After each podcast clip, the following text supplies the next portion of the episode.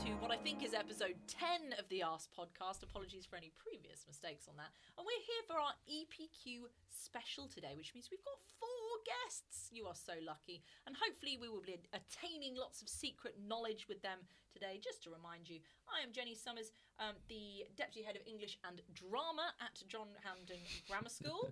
Just clarify that from last time. just Not grammar, back. Mom. Not grammar. I do, you know, I'm, I'm quite happy with grammar, otherwise, Sir might fire me. Uh, but yes, absolutely, it's not part of my job title. And sir, And I am Mark Till, and I'm the head of English and drama, which we're going to start doing more of, uh, at John Hampden. And we have big news. There is a winner what? of Whoa, the- already? of the, the, the clue hunting. Joking. But it is it is Mrs. Templing. What? Of course. Now, it's Mrs. Tem- Templing. Mrs. Templing is a Mrs. Templing is a knowing sort.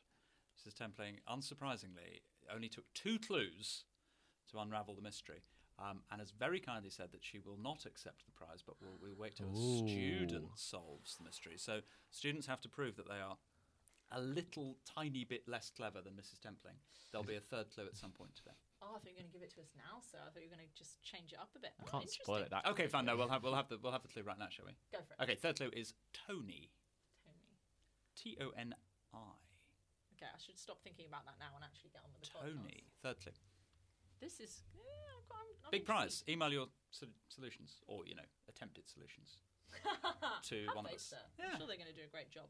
And as I said, um, we've got four amazing guests today to talk about their EPQs, their extended project qualifications. And I'm going to start, I think, with Tom, and he's going to tell us what the title is of his EPQ. Are we introducing ourselves as well? Yes, please. Okay. Um, I'm I'm I'm I'm Tom. Um, I've been on three of the podcasts, so go and listen to them first. Since the last podcast, they've promoted me.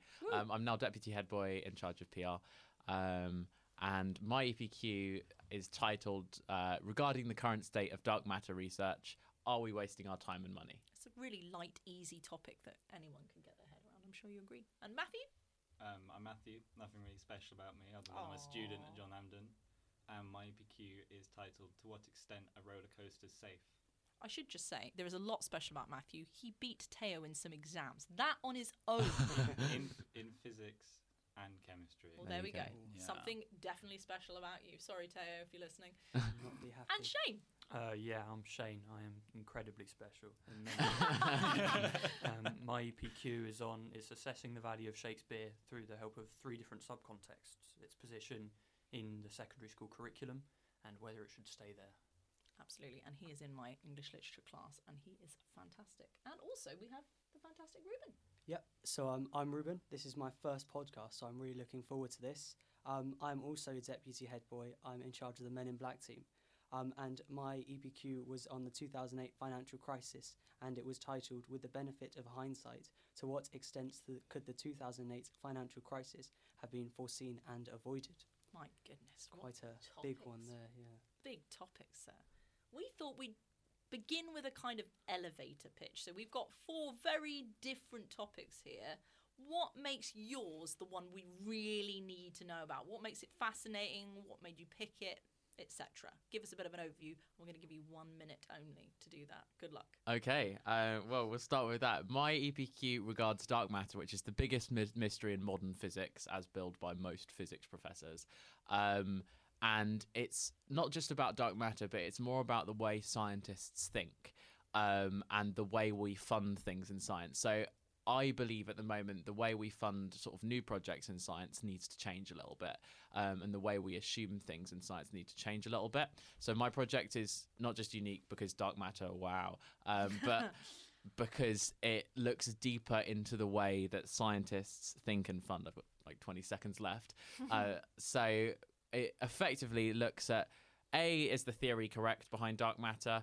Um, B is the things we're using with that theory right? Are they the right money to be spending? Are they too expensive? Environmental concerns, etc., etc., etc. So it's a bit of everything, um, but it looks primarily at the um, sort of current state of dark matter research in physics. Fair enough. Right, Shane, you're going to start timer. oh, wow, we're going that official. Oh, okay. So I just chose mine a bit less intense than Tom's, but I just really like roller coasters, and I thought I wanted to see how dangerous my hobby was.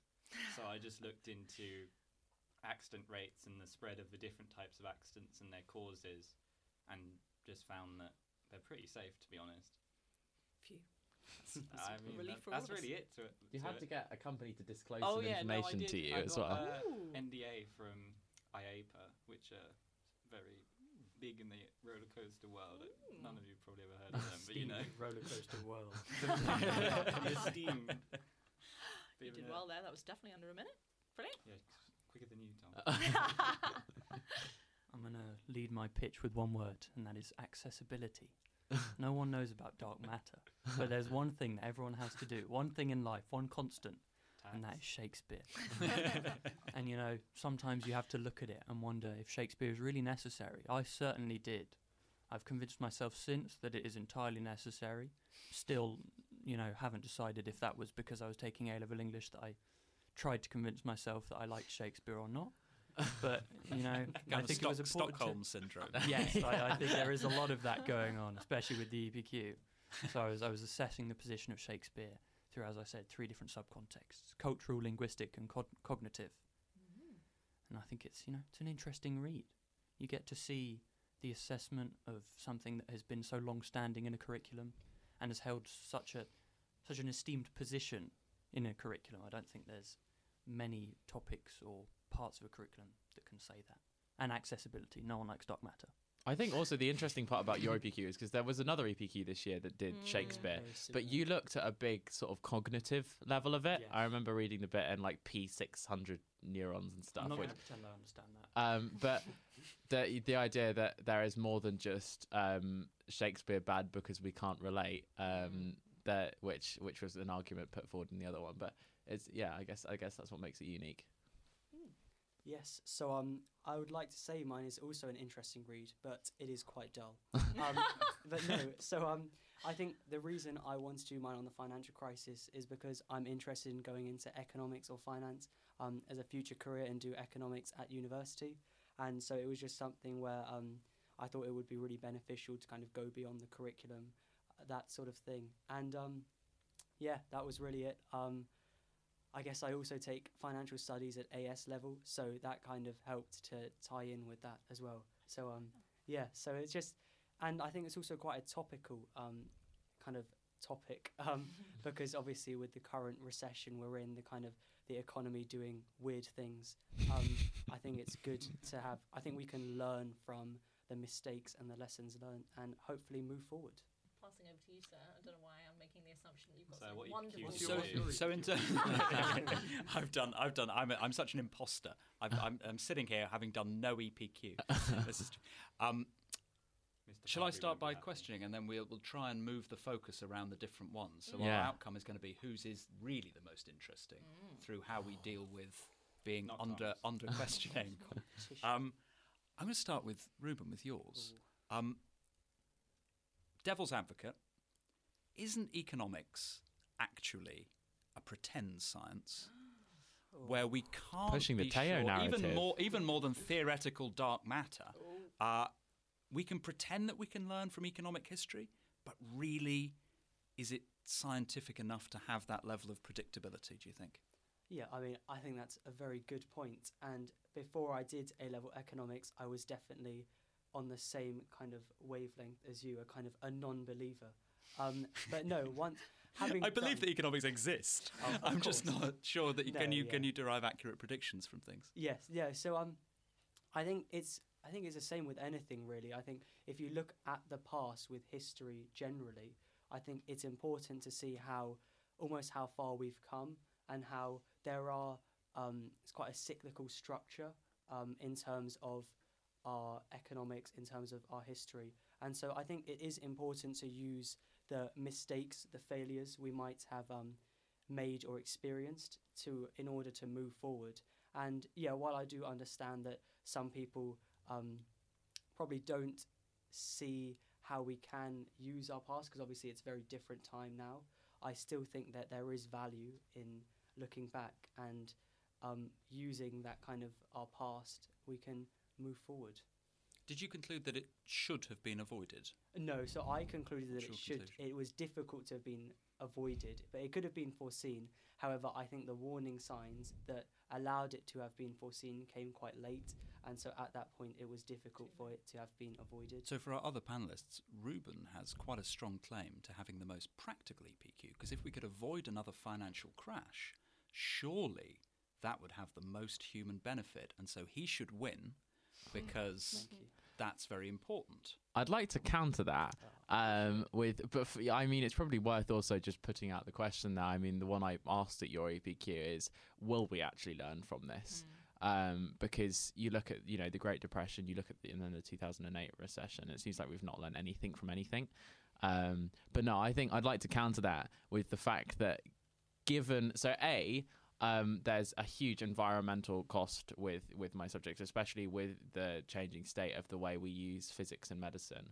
Um, but also the idea that should dark matter follow a thermal model and we stop innovating, we stop engineering based on that concept, then we actually lose out on a whole lot of like effectively free energy for the for the world. So my I mean it's quite utopian, but um my my EPQ sort of looks at the topics that you know the the, the way future civilization might work. Tom, for the benefit of our listener, the listener that we have out there, um, who might not know what dark. I dark realised I've used quite a bit of jargon already. who might not know what dark matter is, can you give us dark matter in 10 seconds? Um, No. space don't look how it is. Um, it's pretty much how, yeah, y- that that is that is effectively dark matter. What you can see is not necessarily what's there. Is it a hypothetical construct to try and solve problems currently in physics? Yes and no. Okay. Yes, it started like that. Yes, it's that was basically in short. Gal- scientists noticed galaxies spin too fast. Um, they don't. They break physics, but no, because of the things we've observed, only follow the things that have been observed in space. Only follow a pattern that dark matter would create. In in the simplest way. When I showed you that big photo of the bullet cluster, the only way we can explain that at the moment is dark matter. But it's so it's been- implied. it's implied but hasn't been physically detected yet but that's also technically part of the nature of it. Gotcha. it doesn't we can't interact so when you talk about researching dark matter, you mean the scientific enterprise to try and to try prove and it beyond just yeah, implying to it. yeah to discover dark matter to discover ma- dark matter to say this here is dark matter i know it is here Yeah. um and then use that matter to make energy in the simplest way possible Can I- Matthew, why do you like roller coasters so much? Bit of a simple question. Just a hobby. Um, how many used have you, how many have you been on and how many times? To be honest, I used to hate them. Um, Wow. Only recently, like right before COVID, um, I went to Thorpe Park and absolutely loved it. Bit of a plug for Merlin here, but I absolutely loved it, and I was planning to go over the summer to many more, Mm. but then COVID, so I did I couldn't. Ah. Um, but I've been to um, Thorpe Park a couple times. That's really it. Like I call myself an enthusiast, but I'm hardly an It's, enthusiast. it's a fairly new enthusiasm. Yeah. Oh, okay. Shane, did you used to hate Shakespeare Of course. as much as as much as Matthew used to dislike roller coasters? Do you think? Definitely. Were you scared of Shakespeare in the same more. way? I'm sure I Aren't was. we all? you, you open the first page and the words aren't in the right order. the characters are some crazy Italian family wanting to kill each other and poisoning each other. It's not. It's not an inviting prospect to suddenly walk into a secondary school and you get, you know, you get Romeo and Juliet, and you watch you watch the TV version or you watch the film version with Leonardo DiCaprio, and you go, "What a nice story! What an attractive man!" and then you read the book, and you know, you don't have Leonardo DiCaprio in it. You have the words on the page, and I think at the time it takes those sort of four or five years before A level to appreciate what has been done and what you are gaining from these stories, these books, these plays. And I think that's really what I wanted to investigate because it was only Mm. as I was doing A level English that I began to appreciate that Shakespeare is so much more than I think students give it credit for. It's this bogeyman of literature that is impenetrable and so difficult to comprehend unless you're performing it dramatically. And that is how I viewed it. But you know, this EPQ it enabled me to research further into it, look at how the dramatism of Shakespeare can influence your intake of the words that you would just read on a page and how that links to cognitive impact and obviously the cultural importance of Shakespeare, Mm. how deep rooted he is now in UK history, the images around us, but also, and I'm a, I'm a big linguist, I'm a fan of sort of how language changes, and Shakespeare, he's a massive innovator of his time. In the, where we now have strict grammar rules, Shakespeare doesn't care. Mhm. He doesn't care where words are meant to be. He is using what he thinks fits, and I think that is something we have lost now. It's difficult to explain to year sevens why they have to spell their own name correctly when you teach them that Shakespeare didn't really have an agreed way of spelling his own name. like, well, hang on, you're pretty, you're pretty strict on when we spell things, and you have to say, yeah, we have spellings now. you have to spell things now. Uh, I think that a lot of them sympathise with Shakespeare. Um, after reading your EPQ, Shane, I thought I was really fascinated by the idea that you talked about the swapping of verbs and nouns and how they're so fluid, and even parts of speech that, that Shakespeare was willing to mess about with. I was wondering if you could talk about that in a little bit more detail, because that was something that appealed to me, perhaps as English Yeah, teacher. so what it's what it's called in linguistics is it's a functional shift. And Shakespeare oftentimes I think he was using a noun as a verb. So he would say instead of how we might say something reddens something, that I think could potentially stem from Shakespeare going it he would just put the noun in Mm. where the verb would be. There was no care for what grammatical class the word belonged to. It was just, I know what I want to say, I know what word fulfills that meaning, so I'm just going to throw it in there and hope it's understood because that's the thing. They are performed as plays.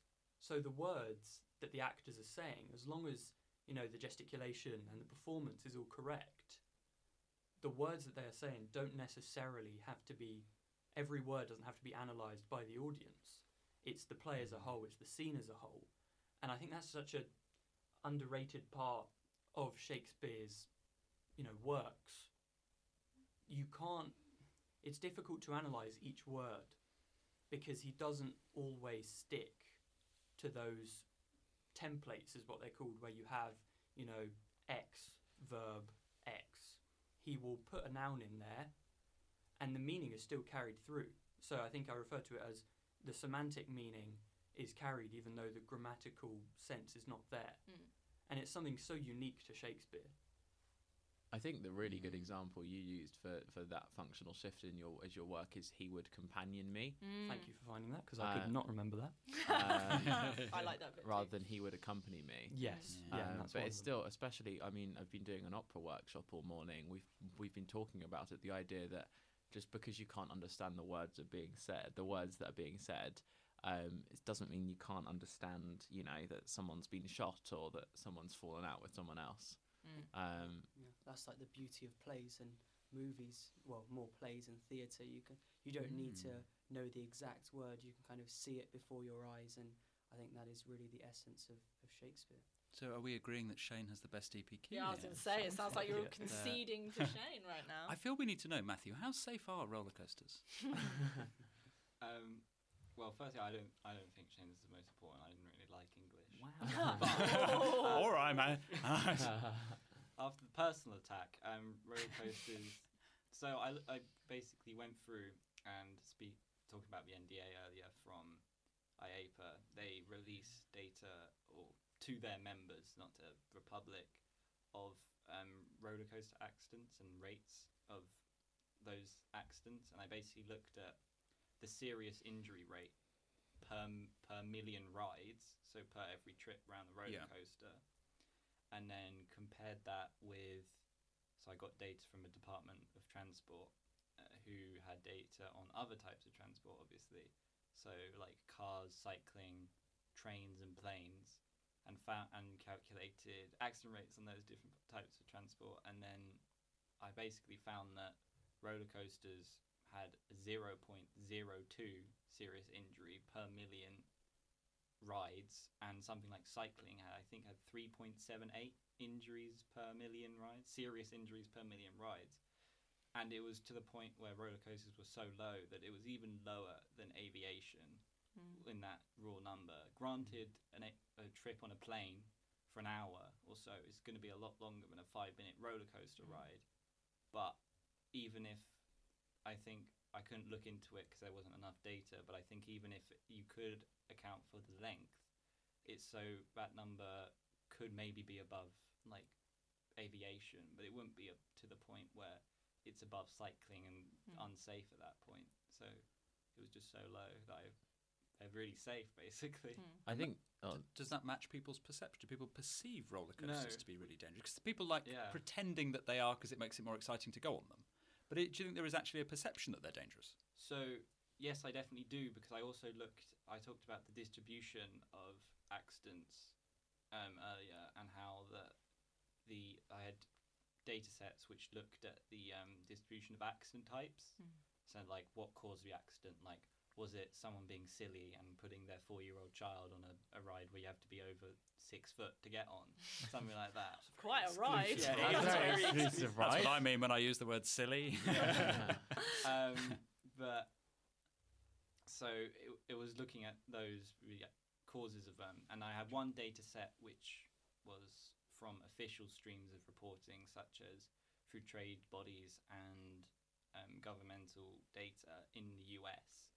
So, granted, not the UK, but um, and then I also had one which just looked at the ten re- looked at ten reported incidents each year in the media and then I basically compared the accident causes of both of them and found that for the causes of the more media based source, it was the accident type causes were a lot more shocking. So Mm. you'd have a lot more detachment and derailment and collisions, whereas a- actually, in actual fact, the f- from the less um, media based one, it was only about half of accidents are caused by the something going wrong with the roller coaster. The other half are caused by people being silly or being Mm. idiots or having a like a health related issue which isn't related to the roller coaster on it, Mm. like a problem with their diabetes midway around a loop the loop or Oh, something like that.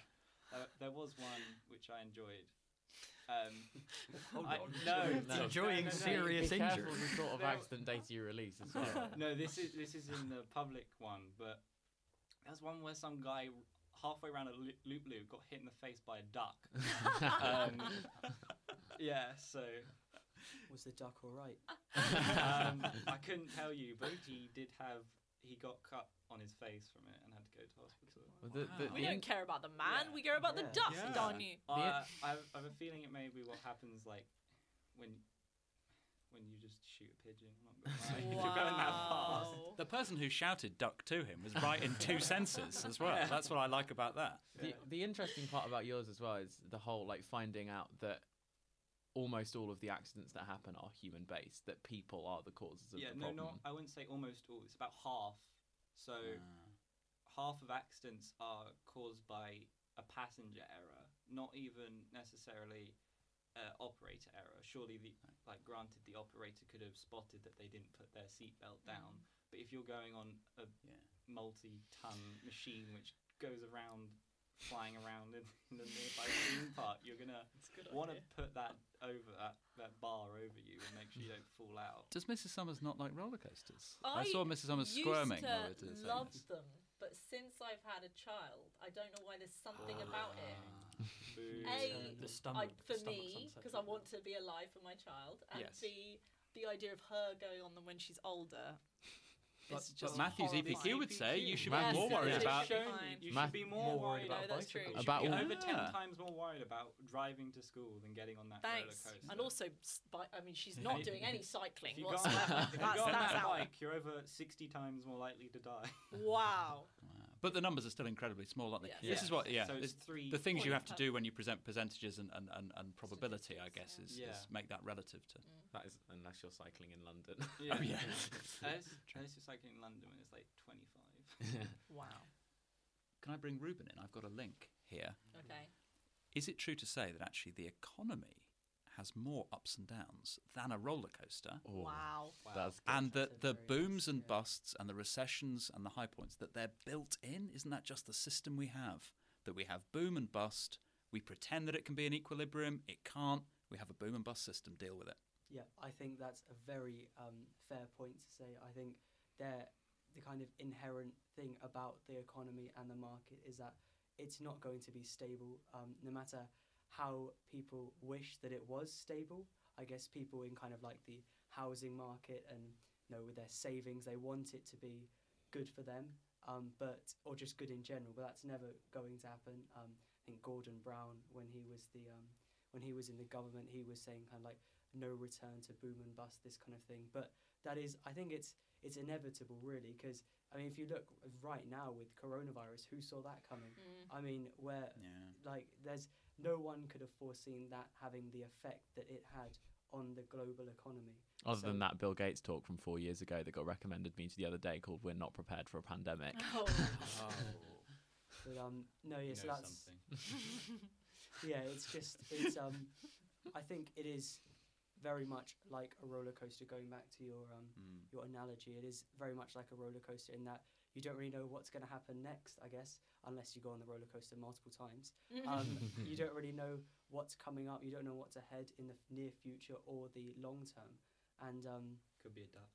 it could be a duck indeed. Yeah, Could always be. But your EPQ said that people should have been they should have been able to. for for this Yeah. time. There were indications. What were the indications that were so obvious that the 2008 crash was going to happen for you? Why should people have foreseen it? So I think at that time the U.S. housing. So I focus mine on the USA. I should probably mention at this point because this is obviously where it kind of it culminated. This is where it started, and um, I think the U.S. housing bubble was a big, um, big uh, root or a big determinant of what was going to happen. What was what was approaching. You saw massive, um, a massive inflation in house prices compared to median household incomes, which shows that there was a massive divergence between the actual price and the value of housing. Also, there was just big. Um, there was a big subprime mortgage failure. So people were people who could not feasibly repay these loans were getting or these mortgages were being granted loans when they shouldn't have been because by the banks and the lenders because they had they didn't have the ability to at the end of the day. So I think um, actually there were two. So there's a person called Dean Baker and Robert Shiller, and they actually both authored books and who they were able to foresee an, an impending crisis. Um, I think they, they both authored them at least two three years in advance. So these were people who they're not um, they're not like big in big senior positions at the big banks, but these are economists who are using their own knowledge, using Mm. the data which was widely available to the U.S. population, and they were applying that to what was um, potentially coming. And from my understanding of reading what you've written, I'm not an economist by any stretch of the imagination. Part of the problem was the system didn't incentivize good behaviour. That was Yeah. my understanding. Has that changed? Is that did you find that out in the course of your EQ? Have we ch- have we changed regulations and so on? Have we made that situation any better, or are we heading straight back down that path? yeah, well, it's quite a, a yeah a gloomy prospect. But no, so um, yeah, what I found with mine is that you had the people in the the senior positions were um, they had no incentive because their pay was determined, their bonuses was determined on how much they could sell, and I think at the um, I talked about how you sh- there should have been increased regulation on the various economic agents involved in it, and I think this did happen towards the end. Obviously, this was more looking in the future how this potential new crises could have been could be avoided and so i think yes there was regulation more regulation put in place but if something like that happens again where it's kind of the, the systematic risk is built in from within the economy rather than an external like the current um, covid recession it's it's always difficult because you don't know where the ne- where um, the next uh, the next um, issue might be brewing or where it might be coming from. You Mm. don't know how to prepare for it really. That's a fair point. S- I mean, this is very lightly tangentially related. I'm just thinking about you talked about that it might be a source, Tom, of, Yeah. of future energy. Is there any sense of I'm not a conspiracy theorist, but is there any danger involved in in- investigating dark matter and so on? Could we be interfering with something that we don't understand that could have some kind of awful repercussions, as seems to be the thing with human beings as a general rule? Well, there, there was this big discussion when the Large Hadron Collider was built that when the Large Hadron Collider collided atoms, that it would create black holes, the uh, world, end of the world. um, but actually, the nice thing about dark matter is that because of the way it is, the only thing it can do is change the way gravity behaves around things, and because of the amount of energy we can get from unit dark matter in my theoretical tom unit of dark matter the amount of energy you can get out of a single dark matter unit is much larger than the the effect that that dark matter has on the things around it. So i think ultimately unless we build a a source of energy that uh, or a way we extract energy from it that is unsustainable or dangerous or will create a black hole to destroy the uh, entire universe. Amen. I think um ultimately there isn't a huge danger and the nice thing is is that um it isn't like fossil fuel if we start using it as a fuel if we can use it as a fuel where we end up um sort of running out of it because because of the way it is effectively. Do you have faith, Tom, that dark matter exists? no absolutely not um, I was at a talk with a professor at the Large Hadron Collider, quite a senior professor at the Large Hadron Collider, and she's now proved twice over that the theory in her PhD dissertation is absolutely wrong. I think the only thing we're finding at the moment is that dark matter can't be found anywhere. I have faith that there is something causing the behavior up there. I also have faith that whatever's happening is probably something that will likely remain unsolved. I have very little faith in a future where we are using perhaps dark energy, but that's even more of a mystery. Dark matter, no. I, I don't have faith. And I think that's my my whole project came to the idea of this 10 year ultimatum where in, if in the next 10 years we find we haven't found anything, it's where we basically have to go, are we taking the right approach to this? Wow.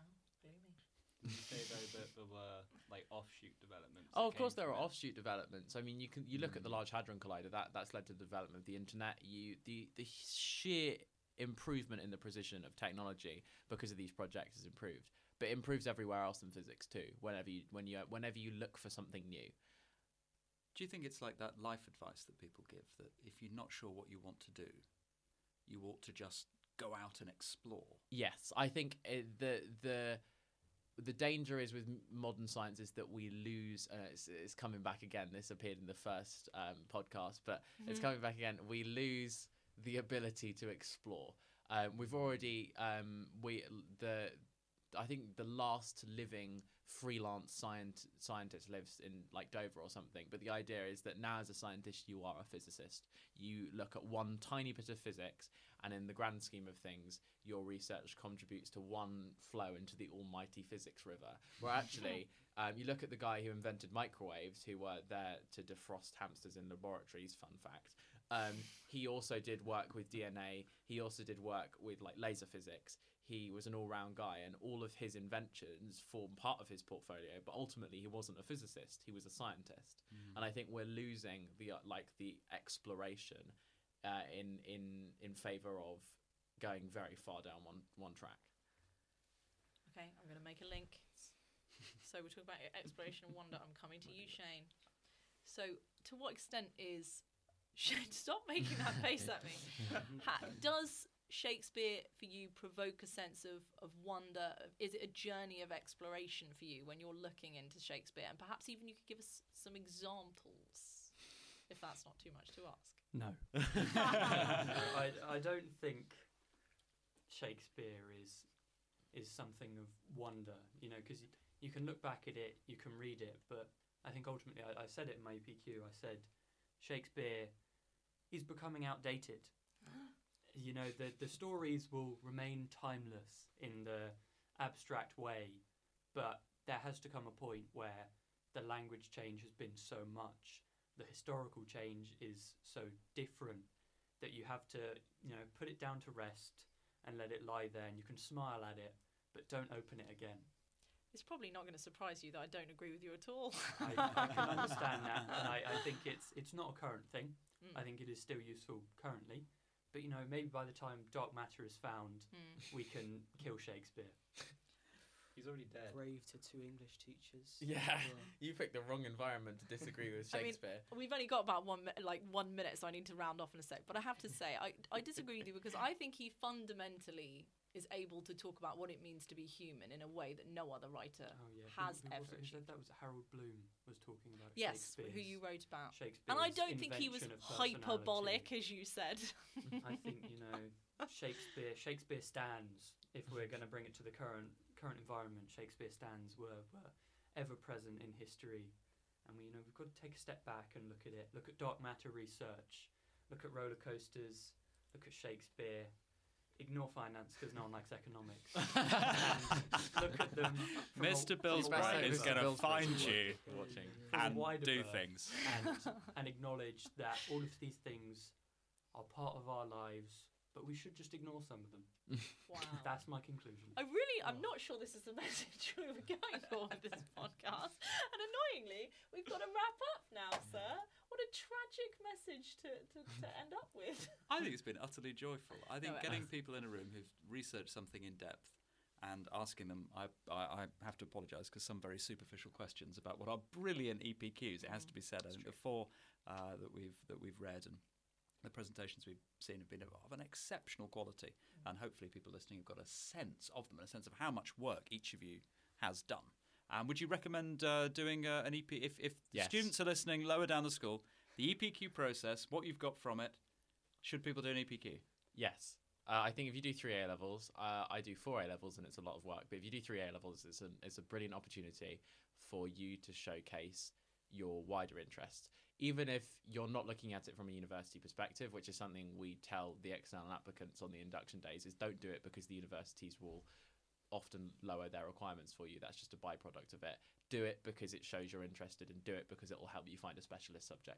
That was more like it. That was much more on message. Yeah, I'm yeah. glad that you are PR, even even on the Yeah. podcast, it's in PR mode. Brilliant. Okay, I think we've got to round off because sadly we are running out of time. Thank you to my fantastic guests today. That was Ruben, Shane, Matthew, and Tom, who've, as you say, given us some brilliant insights. Bit of a different episode today. We'll be back later this week with Mr. Samuels on Machiavelli, I hope. I hope I'm not tempting fate by mentioning that on the podcast. We'll have to just put them in a different order. It'll be fine. It'll be fine. Um, yes, and thank you to Mr. Till, of course, for being here.